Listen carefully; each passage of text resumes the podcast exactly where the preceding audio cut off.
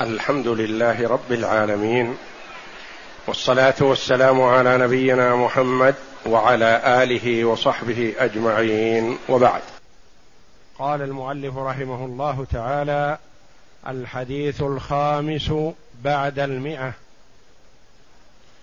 عن عبد الله بن عباس رضي الله عنهما قال أقبلت راكبا على حمار أتان وأنا يومئذ قد ناهزت الاحتلام ورسول الله صلى الله عليه وسلم يصلي بالناس بمنى إلى غير جدار.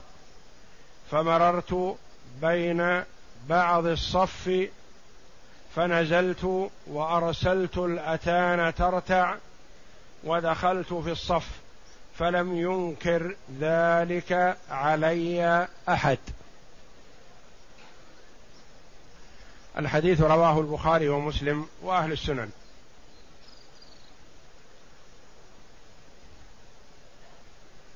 معنى الحديث يقول عبد الله بن عباس حبر الأمة وترجمان القرآن رضي الله عنه الذي دعا له النبي صلى الله عليه وسلم بقوله اللهم فقهه في الدين وعلمه التأويل.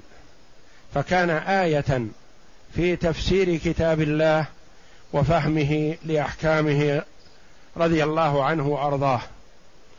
وقد توفي النبي صلى الله عليه وسلم وابن عباس قد احتلم أو لم يحتلم يعني في حال قرب وقت الاحتلام حيث قال في هذا الحديث وقد ناهزت الاحتلام والنبي صلى الله عليه وسلم في منى في حجة الوداع. فبعد هذه الأيام بقرابة ثمانين يوما لحق النبي صلى الله عليه وسلم بالرفيق الأعلى صلوات الله وسلامه عليه. فتوفي النبي صلى الله عليه وسلم وابن عباس في حدود الخامسة عشرة أو أقل. وقد توسم فيه النبي صلى الله عليه وسلم الفقه والصلاح والاستقامة فدعا له بهذه الدعوة المباركة. فكان عليه الصلاة فكان رضي الله عنه يرجع إليه في تفسير كتاب الله وفي فهم أحكامه. وكما تقدم لنا أن عمر رضي الله عنه يدخله مع أشياخ الصحابة مع كبار الصحابة وهو غلام. لما رأى فيه من الفقه والفهم لكتاب الله جل وعلا ولسنة رسوله صلى الله عليه وسلم. يقول رضي الله عنه أقبلت راكبا على حمار أتان. يعني كان راكبا على حمار. وهذا الحمار أنثى لأن الأتان هي أنثى الحمير. فهو يبين أن هذا حمار وليس بذكر وإنما هو أنثى. وأنا يومئذ قد ناهزت الاحتلام. ما الغرض من هذا؟ يقول إنني أهل للتانيب واللوم والتعنيف لو أنني أتيت خطأ. يعني لو كان دون ذلك لقيل هذا صبي. وليس بمكلف. ولا يصلح أن يلام أو يوبخ أو يقال له أخطأت لأنه صبي. لكنه قال قد ناهزت الاحتلام. يعني أني أهل للوم لو أنني أتيت بما ألام عليه. ورسول الله صلى الله عليه وسلم يصلي بالناس بمنى. بمنى يعني في حجة الوداع. لأن النبي صلى الله عليه وسلم ما حج بعد هجرته صلى الله عليه وسلم من المدينة هجرته إلى المدينة إلا حجة واحدة هي حجة الوداع. في السنة العاشرة من الهجرة. ومن المعلوم أن فتح مكة لرسول الله صلى الله عليه وسلم كان في السنة الثامنة. وأمر النبي صلى الله عليه وسلم أبا بكر على الحج في السنة التاسعة ولم يحج صلى الله عليه وسلم. وحج عليه الصلاة والسلام في السنة العاشرة فصلاته في منى في السنة العاشرة. وبعدها في أول الحادية عشرة توفي صلى الله عليه وسلم. يصلي بالناس بمنى إلى غير جدار. قال بعض العلماء إلى غير جدار يعني معناه إلى غير سترة. وإلا فما الغرض من الجدار؟ إلا أنه يحتاج إلى الجدار للسترة. بعضهم قال يصلي لغير جدار لكن السترة قد اتخذها لأنه كان عليه الصلاة والسلام عنده حربة كما ورد أنه أهداها إليه النجاشي حربة فكان يتخذها سترة له في الأرض الفسيحة الواسعة. إذا لم يكن إلى جدار ركز الحربة وصلى إليها سترة له. وبعضهم قال لو أنه اتخذ سترة فلا حاجة إلى أن يقول ابن عباس يصلي لغير جدار. فقد يؤخذ من هذا جواز صلاة الإمام إلى غير سترة في مكة وما حولها. في حدود مكة لأن منى من الحرم. ولهذا قال بعض العلماء رحمهم الله إن الحرم كله لا يحتاج إلى سترة. ليس المسجد الحرام وحده فقط ولا مكة وحدها وإنما كل الحرم. إذا قيل كل الحرم فيشمل مزدلفة ومنى وحدود ونواحي مكة إلى حدود خارج الحرم. بخلاف عرفات فعرفات خارج الحرم. إلى غير جدار فمررت بين بعض الصف. مر راكب على الأتان ومشى أمام الصف. فأخذ من هذا أن سترة الإمام إن كان له سترة أو لا يحتاج إلى سترة سترة لمن خلفه. لأن الصف لم يتخذوا سترة ومر ولم ينكر عليه لأنه لو كان المرور ممنوع لأنكروا عليه ولأنكر عليه النبي صلى الله عليه وسلم. وإذا قيل إن النبي صلى الله عليه وسلم لم يره لأنه متقدم لا أخبره الصحابة الذين مر بين يديهم بأن ابن عباس مر بالأتان بين أيديهم فهل يؤثر هذا على صلاتهم؟ وبعضهم قال لو لم يكن أمام النبي صلى الله عليه وسلم فقد رآه فإنه ورد أن النبي صلى الله عليه وسلم يرى من خلفه كما يرى من أمامه عليه الصلاة والسلام في الصلاة.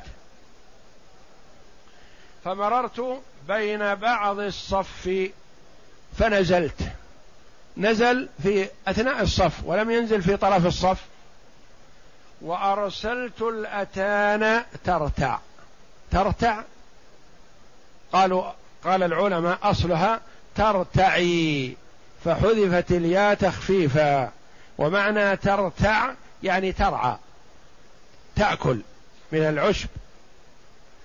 وليس المراد كما يفهم البعض بأنها ترتع يعني تركض. وإنما ترتع قال أهل اللغة بمعنى ترعى يعني تأكل. ودخلت في الصف يعني دخلت في الصف يعني في أثناء الصف.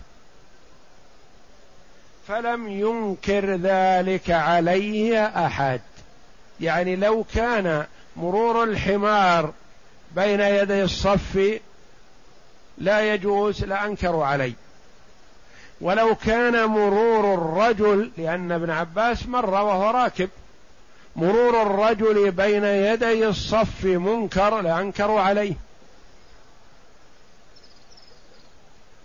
ولكن أخذ من هذا أن مرور الحمار وغيره ومرور الآدمي بين يدي الصف لا يؤثر لأنه لا يلزم لمن خلف الإمام أن يتخذ سترة. والخلاف في الإمام هل اتخذ الرسول صلى الله عليه وسلم سترة أو لم يتخذ سترة؟ وهل لا تلزم السترة في سائر الحرم؟ أو أنها تلزم إلا في مك إلا في عند الطواف حول الكعبة؟ الخلاف بين العلماء في هذا رحمهم الله مشهور.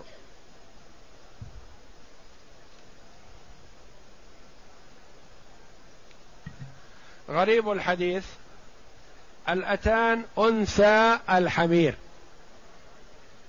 وهو بفتح الهمزة وكسرها يعني أتان وإيتان. يصح في الهمزة الفتح ويصح فيها الكسر. والفتح أشهر. أتان. وبعدها تاء مثنات يعني بنقطتين. وهي نعت للحمار. يعني وصف الحمار بأنه أنثى. ناهزت الحلم يعني قاربت البلوغ. يعني بلغت أو لم أبلغ على وشك. مراده يعني في تلك المدة وقت ما مر وهو راكب على الحمار. ترتع بضم العين يعني ترتع يعني ترعى تأكل من العشب. قال في الصحاح رتعت الماشية أكلت ما شاءت. ما يؤخذ من الحديث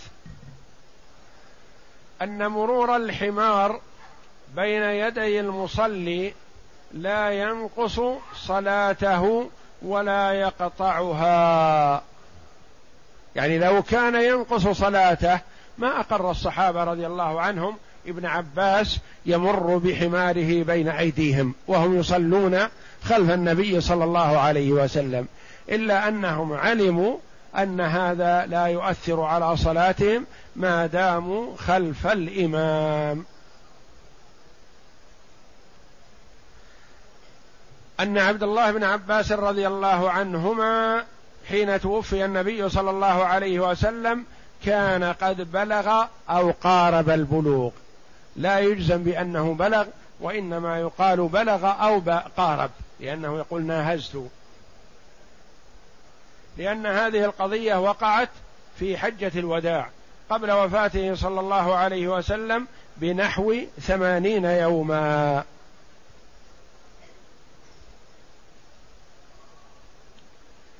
ثلاثة أن إقرار النبي صلى الله عليه وسلم من سنته لأنه لا يقر أحدا على باطل. يعني لو فعل شخص شيئا ما بحضرة النبي صلى الله عليه وسلم وباطلاعه وسكت عليه النبي صلى الله عليه وسلم يقال هذا أقره النبي صلى الله عليه وسلم فهو من السنة. لأنه عليه الصلاة والسلام لا يقر أحدا على باطل بل ينكر عليه عليه الصلاة والسلام. لا يقال الباطل بين يدي النبي صلى الله عليه وسلم ويسكت عليه. كثير من الناس يقال الباطل يتكلم بالباطل أو يفعل الباطل بحضرته ويسكت وهذا خطأ. بل يجب على الإنسان أن ينكر ودرجات الإنكار كما بينها النبي صلى الله عليه وسلم ثلاث بالنسبة لغيره. أما هو عليه الصلاة والسلام فلا يقر أحدا على باطل. فيفهم أن ما أقره النبي صلى الله عليه وسلم يعتبر من السنة. أو ما فعله أحد الصحابة رضي الله عنهم وعلم به النبي صلى الله عليه وسلم أنه من السنة.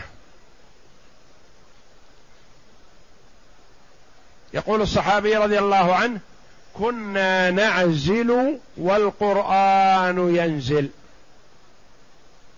فاتخذ وفهم جواز عزل الرجل عن زوجته حال نزول القرآن على أن هذا مباح. لأنه لو كان منهي عنه أو محرم لنزل القرآن بتحريمه. كنا نعزل والقرآن ينزل. هذا من الأشياء التي فعلها بعض الصحابة رضي الله عنهم حال نزول القرآن واستدل بهذا على الإباحة. والعزل هو أن يجامع الرجل زوجته فإذا أراد أن ينزل نزع وأنزل خارج لغرض من الأغراض كأن يكون يريد الا تحمل أو نحو ذلك.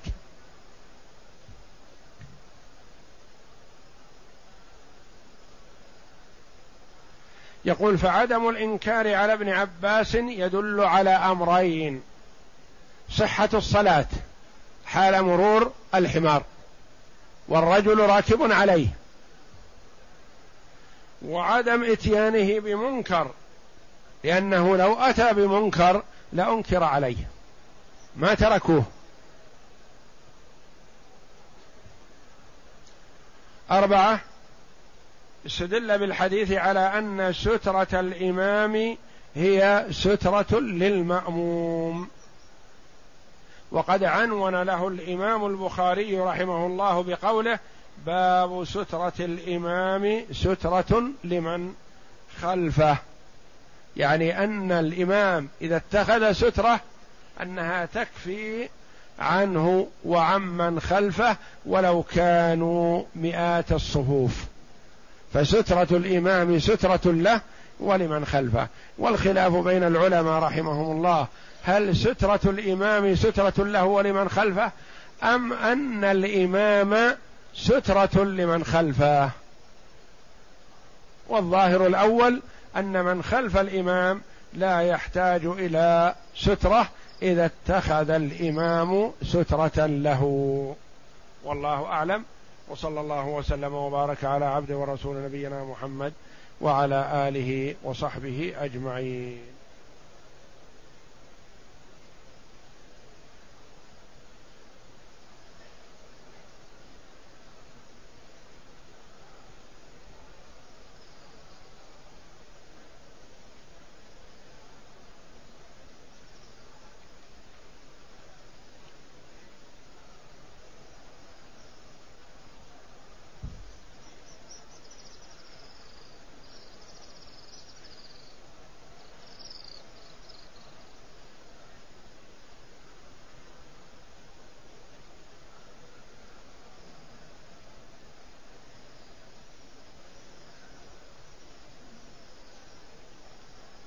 يقول الأخ السائل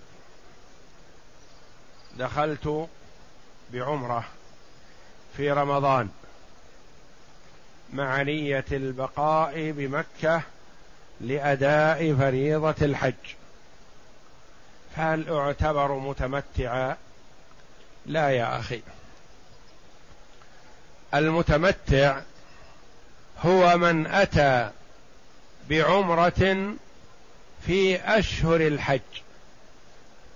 وجلس في مكة حتى أدى الحج. أتى بعمرة في أشهر الحج. ما هي أشهر الحج؟ هي شوال وذو القعده والعشر الأول من ذي الحجة.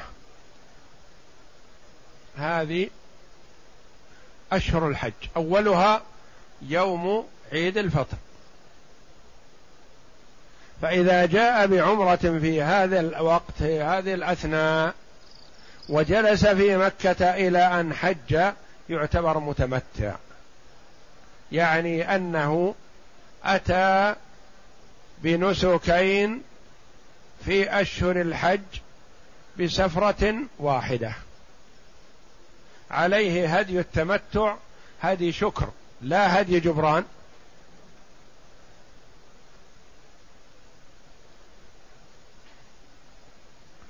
فإن خرج من مكة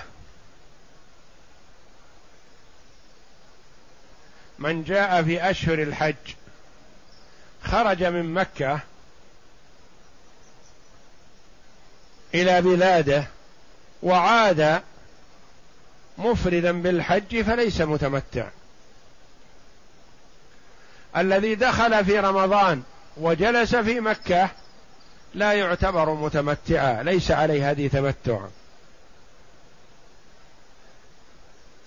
فإن خرج وأتى بعمرة في أشهر الحج وحج اعتبر متمتع. فإن أتى بعمرة في رمضان ثم عاد إلى بلاده وأتى بالحج مفردا اعتبر مفردا بالحج وليس متمتعا. يقول السائل وهل يمكنني أن أصوم ثلاثة أيام قبل أن أحرم بالحج يوم التروية؟ اولا إذا كانت عمرتك في رمضان وجلست في مكة إلى الحج فلست متمتع وليس عليك صيام ولا هدي. وإنما تحرم بالحج في اليوم الثامن من ذي الحجة مفردا بالحج وليس عليك هدي. فإن أتيت بعمرة في أشهر الحج وحججت من نفس السنة فأنت متمتع. إن استطعت الهدي تذبحه يوم العيد وثلاثة أيام بعده وإن علمت أنك لا تستطيع الهدي فتصوم ثلاثة أيام في الحج قبل يوم التروية ويوم التروية ويوم عرفة أو قبل ذلك لا بأس به. وسبعة أيام إذا رجعت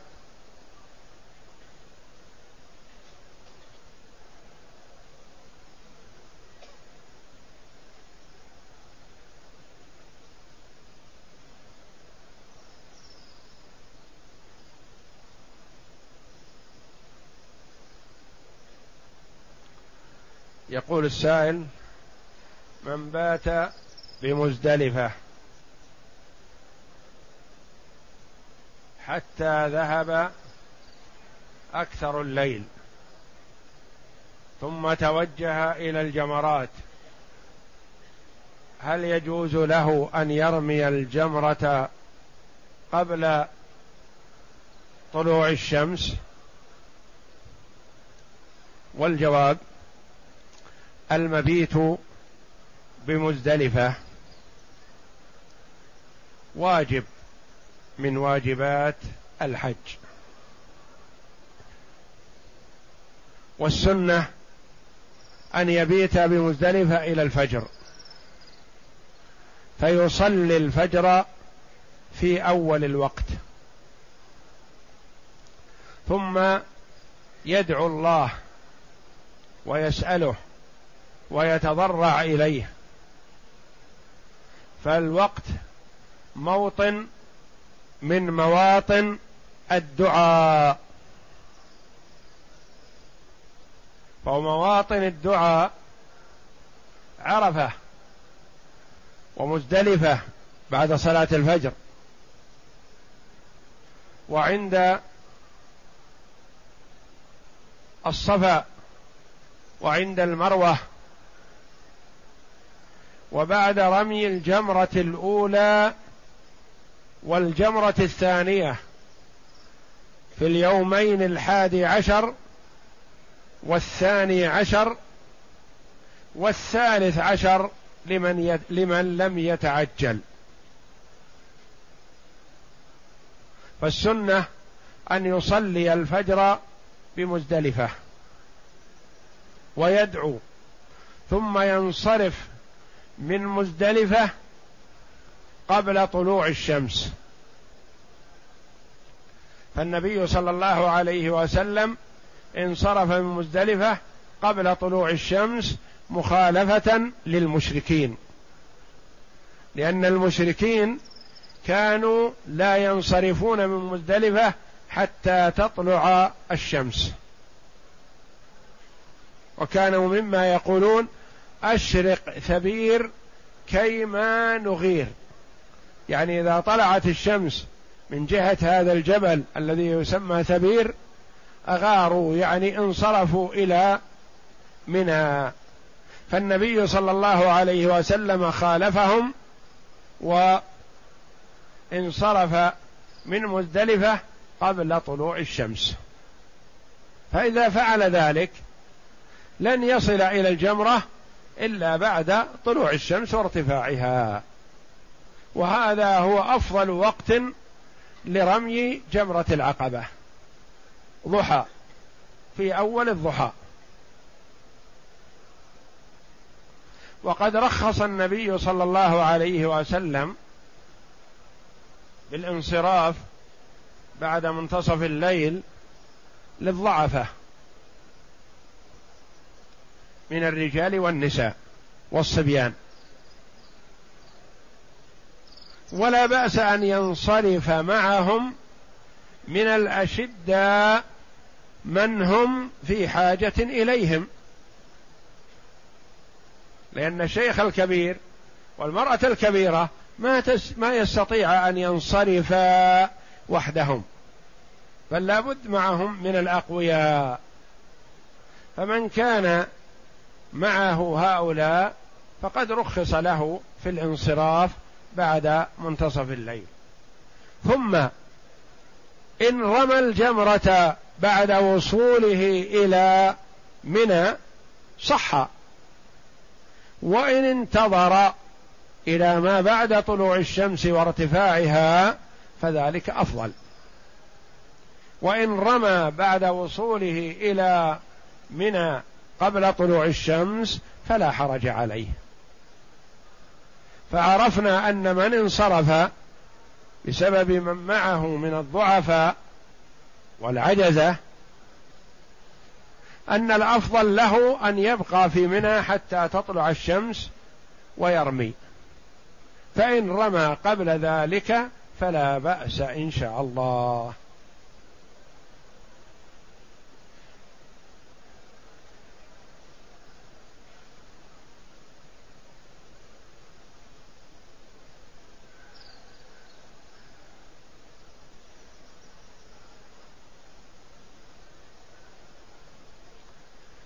يقول السائل زوجتي حملت قبل النكاح ثم اتفقت مع وليها قبل الوضع فهل يجوز هذا العقد؟ لا يا أخي ما يجوز هذا العقد. لا يجوز أن تعقد على امرأة حبلى سواء كان هذا الحمل من نكاح قبلك أو وطء بشبهة هي معذورة فيه أو وطء زنا كلها سواء من حيث الحكم بالنسبة لعقدك. فأنت لا يصح أن تعقد عليها حتى تعتد من هذا الوطء الحاصل قبل عقدك. ايا كان نوع هذا العقد. زوج قبلك وطلقها وهي حبلى فلا تعقد عليها لأنها لا تزال في العدة. موطوءة بشبهة. أتاها شخص وهي نائمة مثلا يظنها زوجته وجامعها فحملت منه فهذا يسمى وطء بشبهة. أو وطئت بزنا فلا يصح العقد عليها حتى تضع حملها لأنها في حال الحمل هي في عدة من غيرك. والعقد عليها حال حملها باطل. فلا يجوز هذا العقد ولا يصح ولا يحل لك المرأة.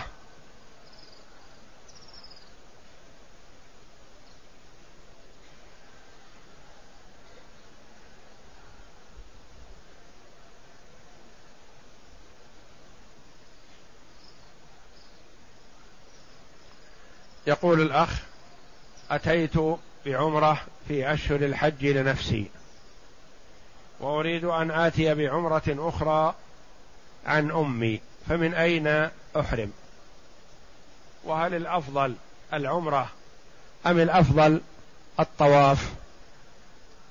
وأقول ما دمت دخلت مكة بعمرة فلا يحسن أخي أن تخرج للإتيان بعمرة أخرى. وإنما إن خرجت لغرض من الأغراض وأردت العودة إلى مكة فتعود إليها بعمرة عن أمك أو عن من شئت.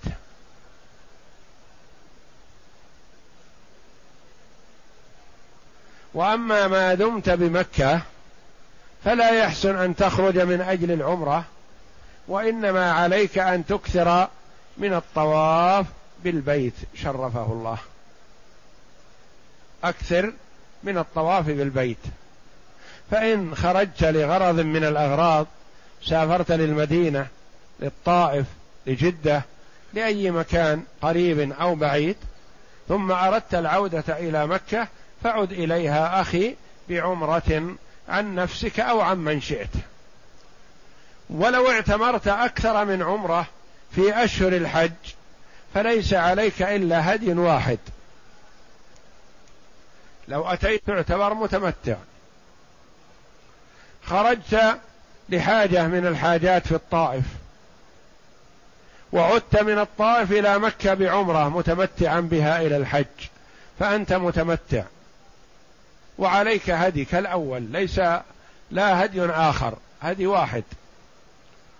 ثم بدا لك وسافرت إلى المدينة لزيارة المسجد النبوي. ثم عدت من المدينة بعمره متمتعا بها إلى الحج. فأنت متمتع. كل هذه لو أتيت بها وأكثر منها فليس عليك إلا هدي واحد هدي التمتع. إن استطعته وإلا صم ثلاثة أيام بالحج وسبعة أيام إذا رجعت.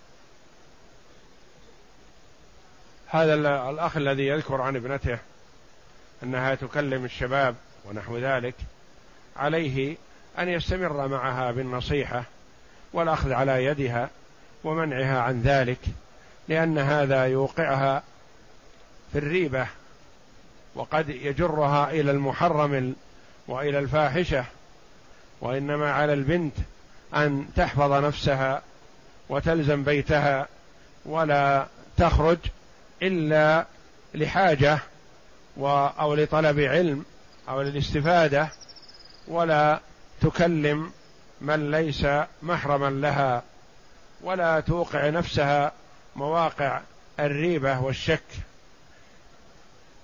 وعلى والدها أن يكرر النصيحة والتوجيه ولا ييأس.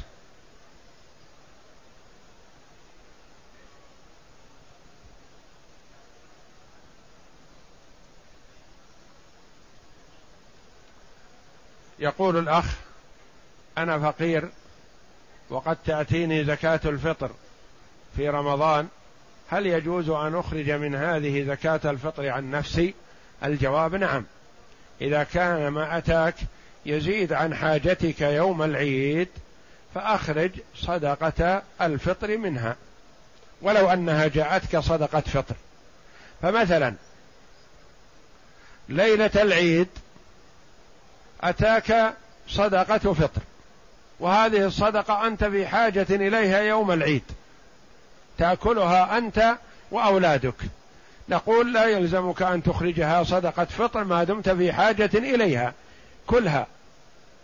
إذا قلت أتاني أكثر من حاجتي يوم العيد. حاجتي يوم العيد يكفيني صاع. وأتاني عشرة آصع هل أخرج من هذه العشرة صدقة الفطر عني وعن زوجتي وعن أولادي؟ نقول نعم. تخرج من هذه لأنك ملكتها.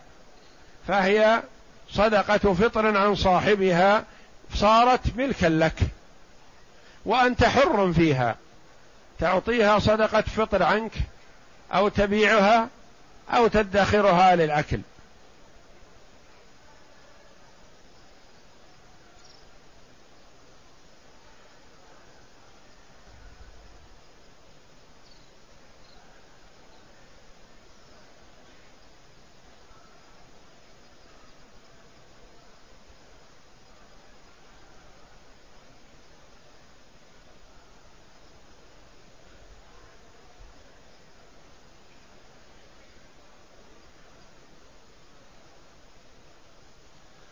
هذا الذي يقول إنه جاء إلى مكة في رجب رغبة في الاعتمار في رجب. عليك أخي والجميع أن نعلم أنه لا مزية ولا فضيلة لعمرة في رجب. سائر أيام السنة سواء سوى الاعتمار في رمضان. وبعض العلماء فضل العمرة في أشهر الحج. لأن النبي صلى الله عليه وسلم اعتمر أربع عمر كلهن في أشهر الحج. وعمرة رمضان قال عنها عليه الصلاة والسلام عمرة في رمضان تعدل حجة وفي رواية معي. وأما رجب فلا فضيلة للعمرة فيه ورغبته في الحج كيف يحرم وهل عليه هدي الجواب أنه يحرم من مكة ويحرم مفردا بالحج وليس عليه هدي. ليس عليه هدي إذا لم يأتي بعمرة في أشهر الحج. أما إن سافر في أشهر الحج وعاد إلى مكة بعمرة في أشهر الحج فهو متمتع عليه هدي التمتع. أما إن جلس في مكة ولم يخرج منها وأحرم في اليوم الثامن من ذي الحجة بعمرة بالحج مفردا فليس عليه هدي.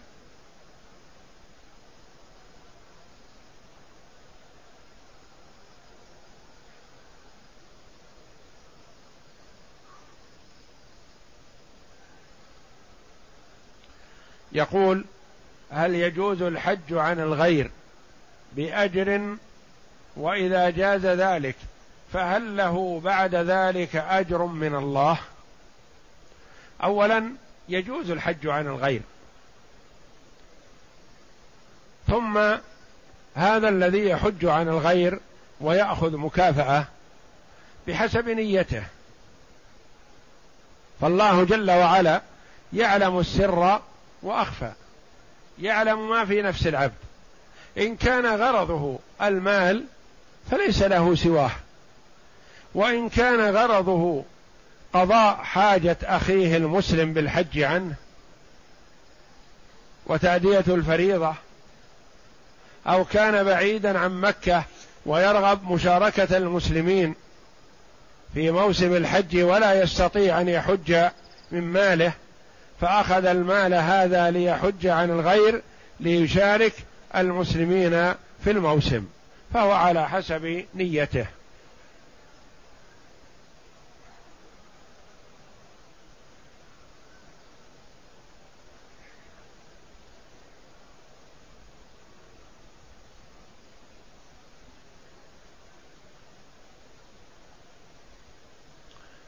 يقول هل هناك تعارض بين فعل ابن عباس بمرور الأتان بين الصفوف وبين قول النبي صلى الله عليه وسلم يقطع الصلاة الرجل المرأة والشيطان والحمار. اولا ليس هذا لفظ الحديث وإنما لفظ الحديث سيأتي غدا إن شاء الله والخلاف في هذا سيأتي في درس غدا إن شاء الله. والذي ورد أنه يقطع الصلاة المرأة والحمار والكلب الأسود. فسأل السائل النبي صلى الله عليه وسلم ما بال الأسود عن الأحمر وغيره فقال الكلب الأسود شيطان. كما سيأتي إن شاء الله.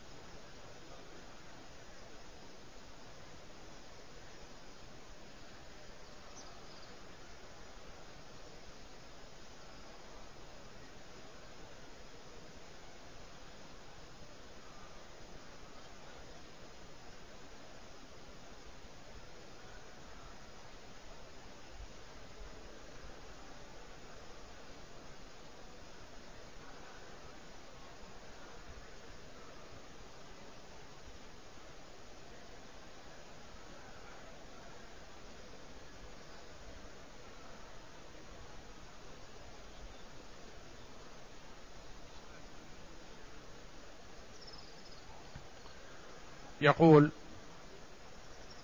فيه جامع في بلادنا فيه قبر في قبلته هل تصح الصلاة به في هذا الجامع؟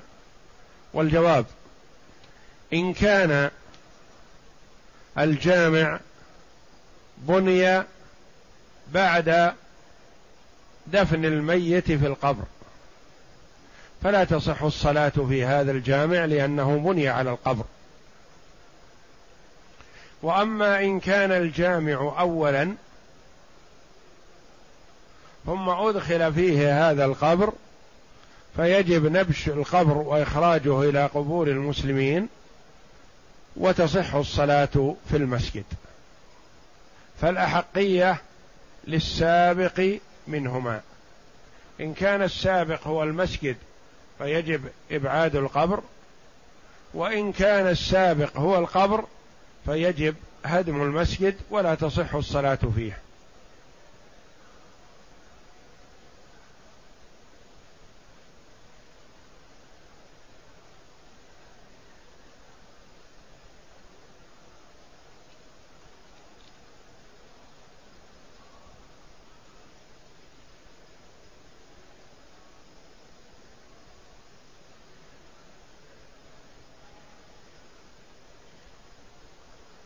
يقول هل مرور المرأة بين الصفوف يبطل الصلاة أو لا يبطلها؟ أولا مرور المرأة بين الصفوف لا يبطلها في أي مكان ما دام إن الإمام اتخذ سترة ولم تمر المرأة بينه وبين سترته. فإذا مرت بين الصفوف والصفوف تابعة للإمام فلا إشكال في هذا ولا تبطل الصلاة. ثم إن مرورها في المسجد الحرام خاصة لا يبطل الصلاة ولا يؤثر عليها إن شاء الله.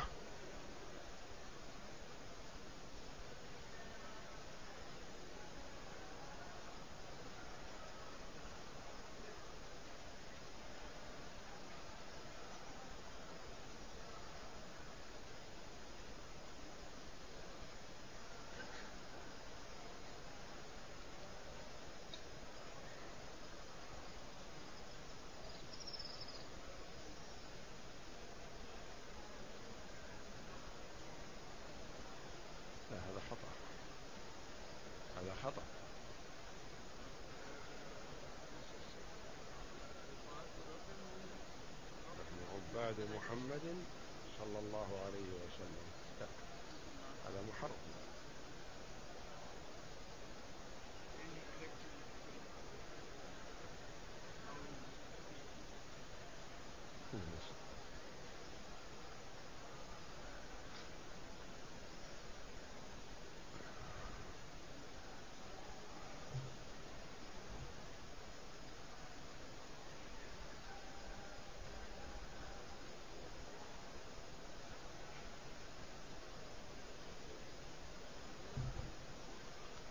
هذه البطاقة مع الأخ. فيها الصلاة والسلام على رسول الله صلى الله عليه وسلم. وهذا حسن لكن من في أثنائها الله رب محمد صلى الله صلى عليه وسلم. نحن عباد محمد. صلى الله صلى عليه وسلم. هذا كفر. إذا قال المرء عن نفسه إنه عبد محمد فقد كفر بالله جل وعلا. وهو عدو لمحمد صلى الله عليه وسلم وللمسلمين. لأن النبي صلى الله عليه وسلم لا يرضى أن يجعل مع الله شريكا لا هو ولا غيره. صلوات الله وسلامه عليه. فالذي يقول أنا عبد محمد نقول هذا عدو الله وعدو رسوله صلى الله عليه وسلم وعدو المسلمين قاطبة.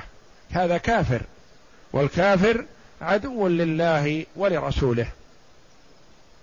فهذا تقرب إلى رسول الله صلى الله عليه وسلم بما يبغض عليه الصلاة والسلام. هذا كفر.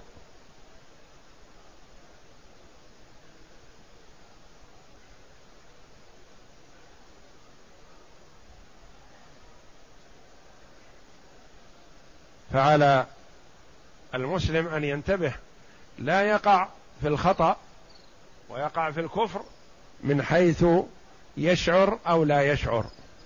نحن عباد الله والعبادة لله وحده لا شريك له. والرسول صلى الله عليه وسلم حقه المتابعة والطاعة. فتحقيق شهادة أن لا إله إلا الله الاستسلام لله بالتوحيد والانقياد له بالطاعة والخلوص من الشرك. وتحقيق شهادة أن محمدا رسول الله طاعته فيما أمر وتصديقه فيما أخبر واجتناب ما نهى عنه وزجر وأن لا يعبد الله إلا بما شرع. لا نعبد ربنا إلا بما شرعه الرسول صلى الله عليه وسلم.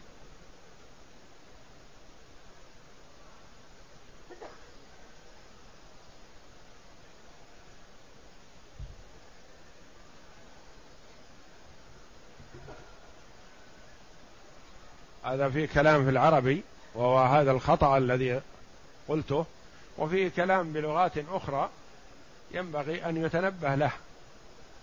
وكونه يكتب على الغلاف مثل هذا الله محمد هذا ما يجوز. لأن المرء كأنه جعلهما قرينان أو كأنهما سواء تعالى الله. وإنما يقال الله جل جلاله. ومحمد صلى الله عليه وسلم.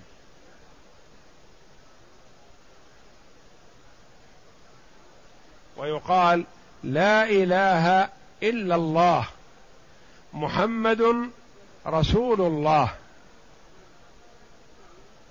أما أن يقال الله محمد يعني كأنهما سواء.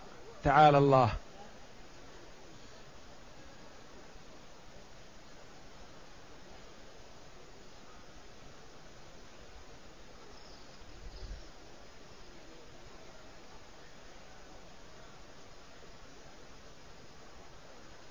يقول أهل مكة إذا أرادوا التمتع بالحج من أي مكان يحرمون يحرمون من الحل يحرم من الحل ويتحلل من عمرته ثم يحرم بالحج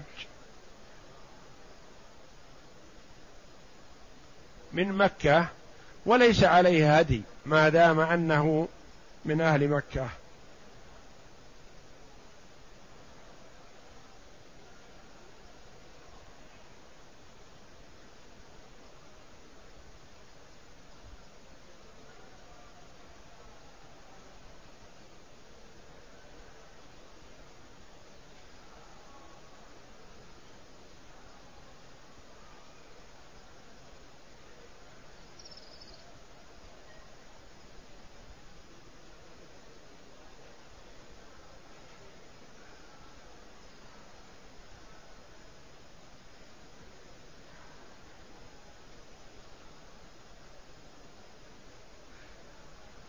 يقول إذا لم يتخذ الإمام سترة هل يلزم المأموم أن يتخذ سترة؟ الجواب لا. المأموم لا يتخذ سترة ما دام خلف الإمام.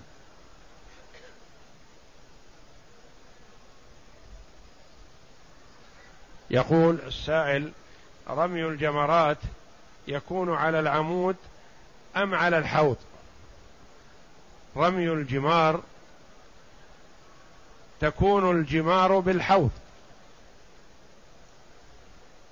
ولا ينبغي للشخص أن يتعمد رمي العمود لأنه إذا رمى العمود ربما قفزت الجمرة ووقعت خارج الحوض. فما تكفي وما تجزي وإنما المطلوب أن تقع في الحوض. والعمود الشاخص جعل علامة على مكان الرمي. ليس هو المقصود بالرمي كما يظن البعض أنه يتعمد أن يضرب العمود. لا يا أخي. اجعل الحصاة تسقط في الحوض ولا توجهها إلى العمود فتقفز الحصاة وتخرج خارج الحوض فلا تجزئ فلا تجزئك.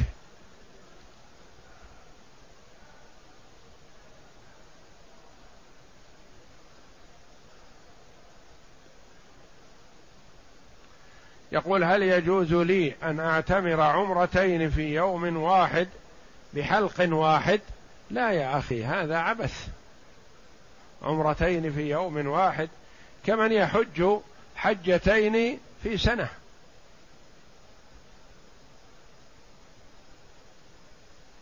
يتحلل من الحجة الأولى مثلا في حدود منتصف الليل بعد منتصف الليل ثم يحرم من جديد ويذهب إلى عرفات ويقف فيها ويأتي بحجة.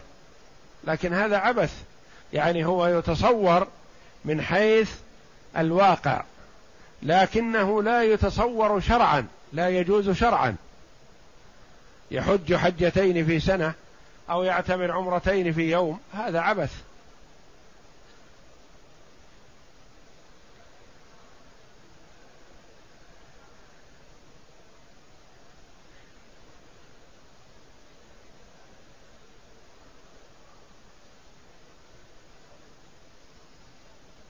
رجل جامع زوجته وهي محرمة بعمرة.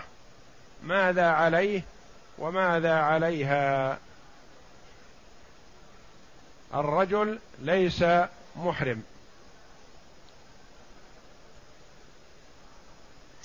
لا يجوز للرجل أن يجامع زوجته وهي محرمة. فإن جامعها بعد الطواف والسعي ولم يبق إلا التقصير فالعمرة صحيحة وعليها هدي. وإن جامعها قبل الإتيان بالطواف والسعي بطلت العمرة ووجب عليها أداؤها. ولو هي باطلة والتحلل منها. ثم يجب عليه عليها أن تقضيها في وقت آخر.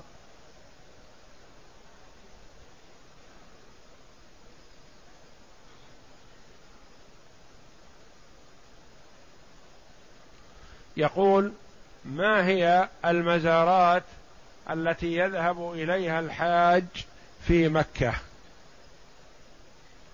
المزارات الكعبة شرفها الله والمسجد الحرام شرفه الله. ومنى في اليوم الثامن من ذي الحجة وعرفة في اليوم التاسع من ذي الحجة ومزدلفة في ليلة العاشر من ذي الحجة بعد عرفة. ومنى اليوم العاشر من ذي الحجة. والمسجد الحرام وطواف الإفاضة في اليوم العاشر من ذي الحجة أو ما بعده. هذه هي المزارات الشرعية وهي المناسك أداء النسك. أما الذهاب إلى مكان كذا ومكان كذا فلا سوى زيارة القبور قبور المسلمين في مكة كسائر البلدان. ليس هناك ميزة لمكة عن غيرها. إذا كنت في مكة وزرت المقابر وسلمت عليهم وتذكرت أنك صائر إلى ما صاروا إليه هذا حسن لقوله صلى الله عليه وسلم كنت نهيتكم عن زيارة القبور ألا فزوروها فإنها تذكركم الآخرة.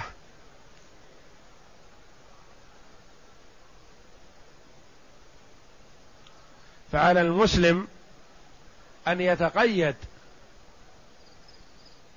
بالآداب والتعاليم التي أرشد إليها الرسول صلى الله عليه وسلم. ولا يفسد عمله وحجه وعبادته بالخرافة والبدعة والأخذ بأقوال المبتدعين. وإنما عليه أن يتقيد بما جاء عن النبي صلى الله عليه وسلم. تركتكم على المحجة البيضاء ليلها كنهارها. لا يزيغ عنها إلا هالك. وقال صلى الله عليه وسلم من أحدث في أمرنا هذا ما ليس منه فهو رد. وفي رواية من عمل عملا ليس عليه أمرنا فهو رد.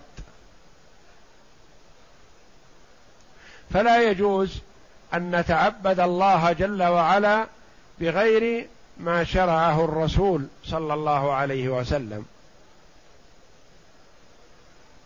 فمن تحقيق شهادة أن محمد رسول الله طاعته فيما أمر. إذا أمرنا بشيء نطيعه. وتصديقه فيما أخبر. إذا أخبرنا عن شيء من أحوال يوم القيامة نصدقه صلى الله عليه وسلم. لأنه لا ينطق عن الهوى. إن هو إلا وحي يوحى.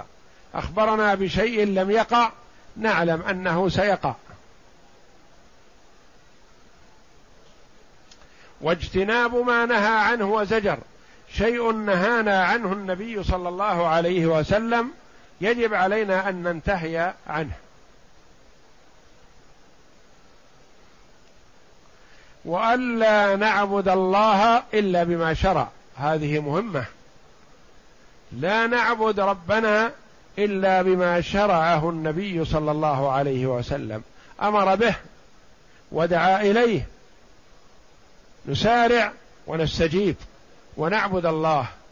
أما شيء لم يشرعه عليه الصلاة والسلام فنجتنبه لأنه يبطل عملنا يفسد علينا عملنا. من أحدث في أمرنا هذا ما ليس منه فهو رد. يعني مردود عليه.